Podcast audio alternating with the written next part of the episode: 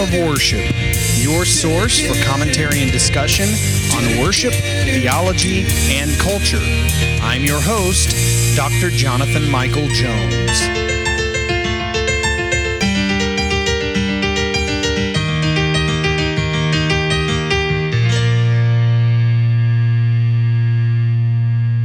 Hello, everyone, and welcome to the Act of Worship podcast. This is Dr. Jonathan Michael Jones. Great to be with you today, and I'm excited you are listening.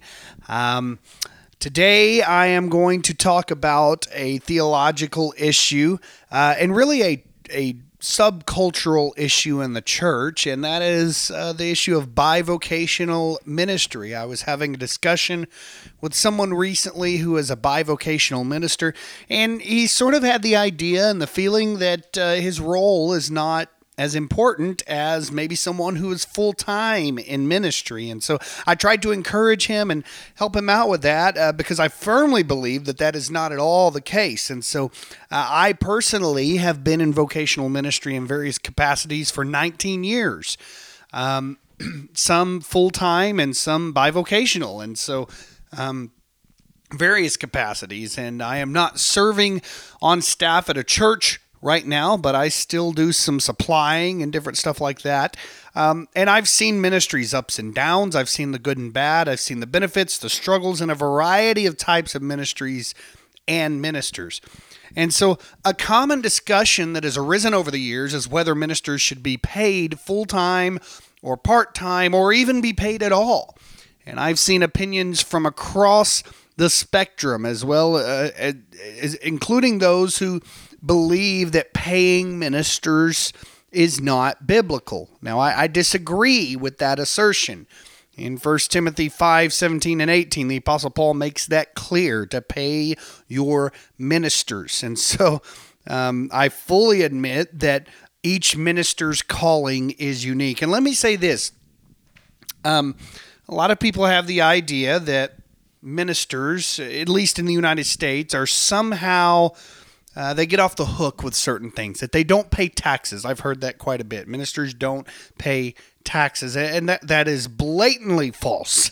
If that was the case, then I got gypped when I was a minister, because I certainly paid taxes.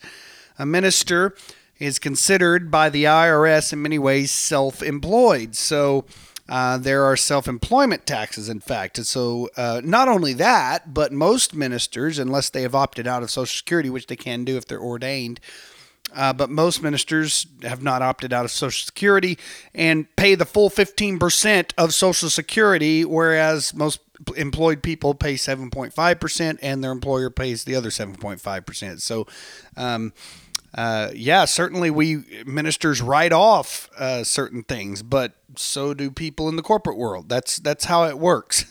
You are able to write off things that you use for your work. And so, you know, when someone says that ministers don't pay taxes, don't believe them. It is blatantly false. Ministers pay taxes just the same as anyone else.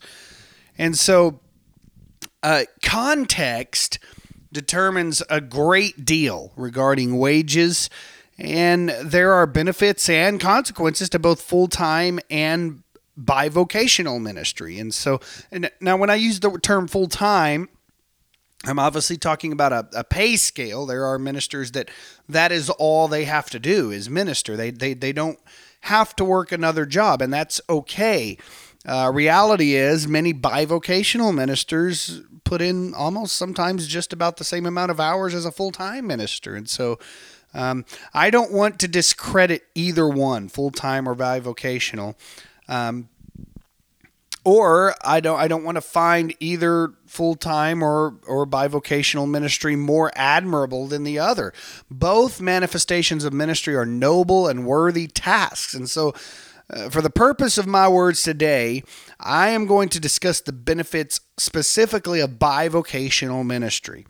And I personally wish that more ministers, pastors included, were bivocational for the reasons that I'm going to give today. And not only that, but I wish that more bivocational ministers put in the same work, schooling, and attention to ministry as those who are full-time. Paul did so. Paul was bivocational. And so Why couldn't any other minister in the local church do the same? Ministry is hard. Okay, it's hard. People act like it's easy. It is not easy, and we should support our pastors and understand what they do for the kingdom. And I understand three primary benefits to bivocational ministry, and so I believe that this is something that all Christians should realize. And so I'm going to give you three benefits to bivocational ministry. First of all, a connection with normal human life. And this is from personal observation and experience. Bivocational ministers possess a natural connection with normal human life that is at least difficult in full-time vocational ministry. A lot of times people usually falsely associate full-time clergy with laziness, lack of skill, having an easy job, and that's usually not the case. Many pastors come from other fields and are very skilled. Now, I do know a few who, and you're going to find this in every field, though, not just ministry. I do know a few who would fit that description, lazy and probably can't do anything else, lack of skill, but most are not that way. And so while this is a false equivalence, ministers who also work in fields outside of the church perhaps possess a natural avenue toward relating to others, an outside world.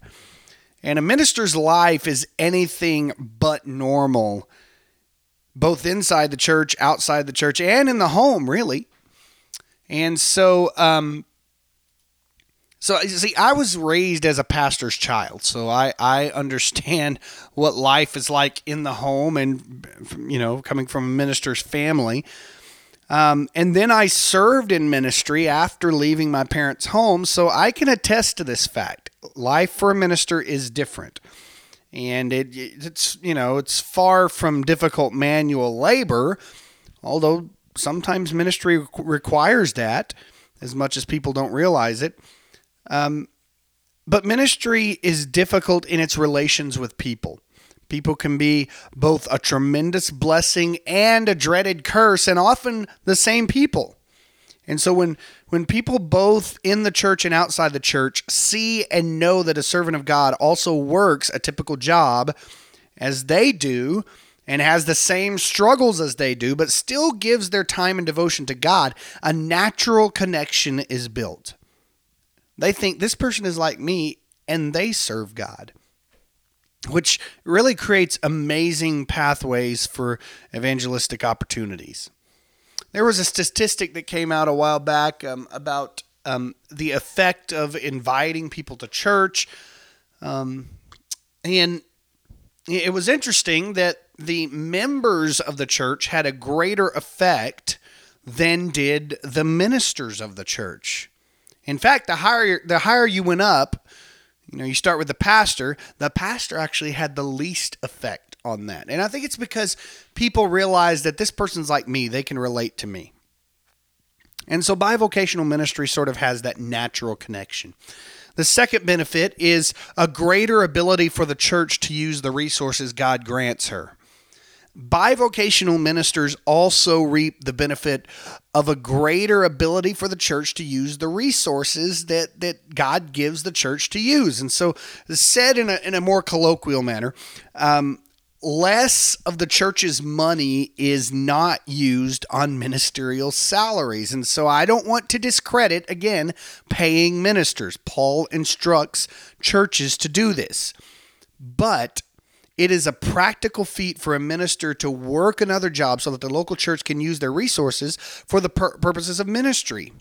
And since a minister's job, it's a minister's job not only to minister, but to equip the saints for the work of ministry, Ephesians 4, the resources God grants the church should also be used for that purpose. And so, likely, despite popular opinion, ministry costs nothing. Hear me on that.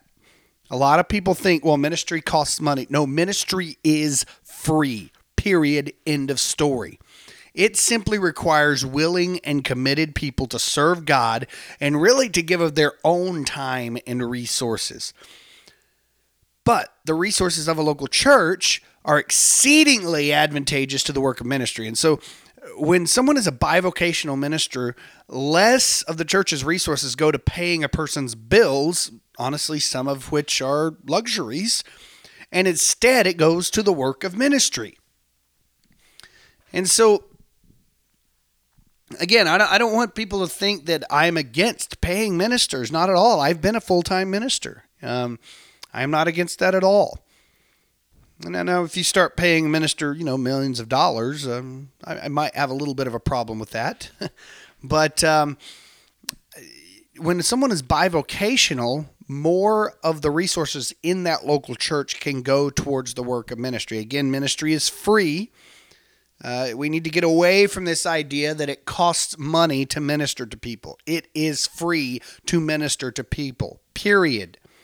So if you have money, if you have resources in the church to contribute to that, that's just icing on the cake. But it is free to minister. Hear me on that, okay? That's crucial. I think people, we've gotten the wrong idea that, to have a church, to have ministries, we need money. That is false. That is blatantly false.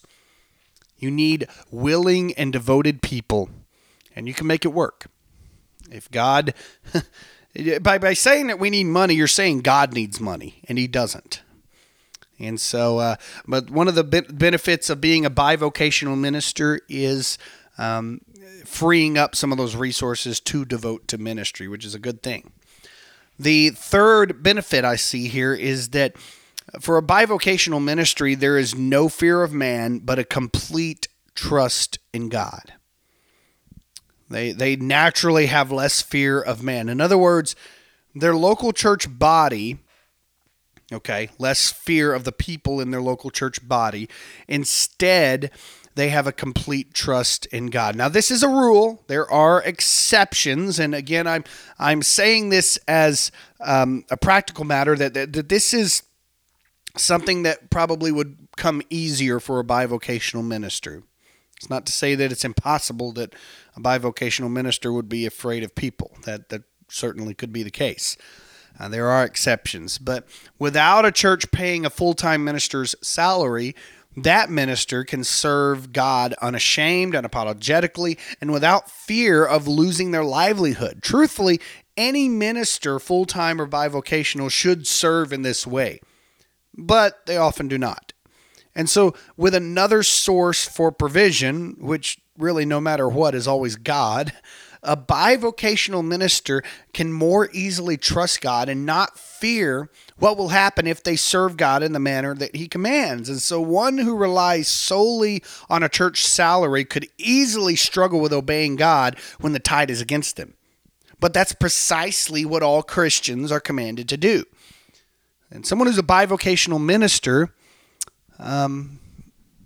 can serve God faithfully, obey him, even when the tide is against them, and it may cost them their position at their church. It very well may. I'm not saying it won't. And if it does, that doesn't mean that they did the wrong thing at all. Sometimes, a lot of times actually, that means they did the right thing. Here's the conclusion of the matter here. Ministers serve for free. What do I mean by that? I once served with a pastor who told our church and the entire ministerial staff, he said, "We serve for free." And I thought about what he meant by that, and I realized it later. While we were full-time ministers, in other words, we were getting full-time salaries, the assumption should be, and it should have been at that time, it should always be, that we relied on God for our provision. Even though the church paid me a salary, God is the one who provides that, not people. Ministers are to obey God no matter how difficult or how unpopular it may be.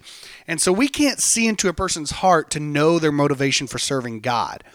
But we should take them at their word when they say they serve God for his glory. And so while full-time ministry contains the natural advantage of being able to focus solely on the work of the Lord, bivocational ministry provides avenues of connection with people that might otherwise not be gained. And so, paid or not, ministers should serve for free and trust the Lord for provision. And if that comes through the local church, then so be it. The Lord's work is holy. and his people are holy, and his ministers are holy. The work is holy. No one should discredit bivocational ministers, but should instead hold them to the exact same standards as a full-time minister, and should consider their work equally as worthy. And so these are just some benefits that I see to bivocational ministry. I think it is a worthy task, and we should not discredit it and think that those who are full-time ministers have somehow reached some level above a bivocational minister. They're equal. They do equal work. Whether you're preaching to tens of thousands of people or 25 people, it's equal work, and it is a holy and noble work. And so these are, if you're a bivocational minister, my hope is that this is encouraging, that your work is worthy, and God has called you to that. So thank you for your service. And thank you for listening to this podcast. This is the Act of Worship podcast, and this is Dr. Jonathan Michael Jones.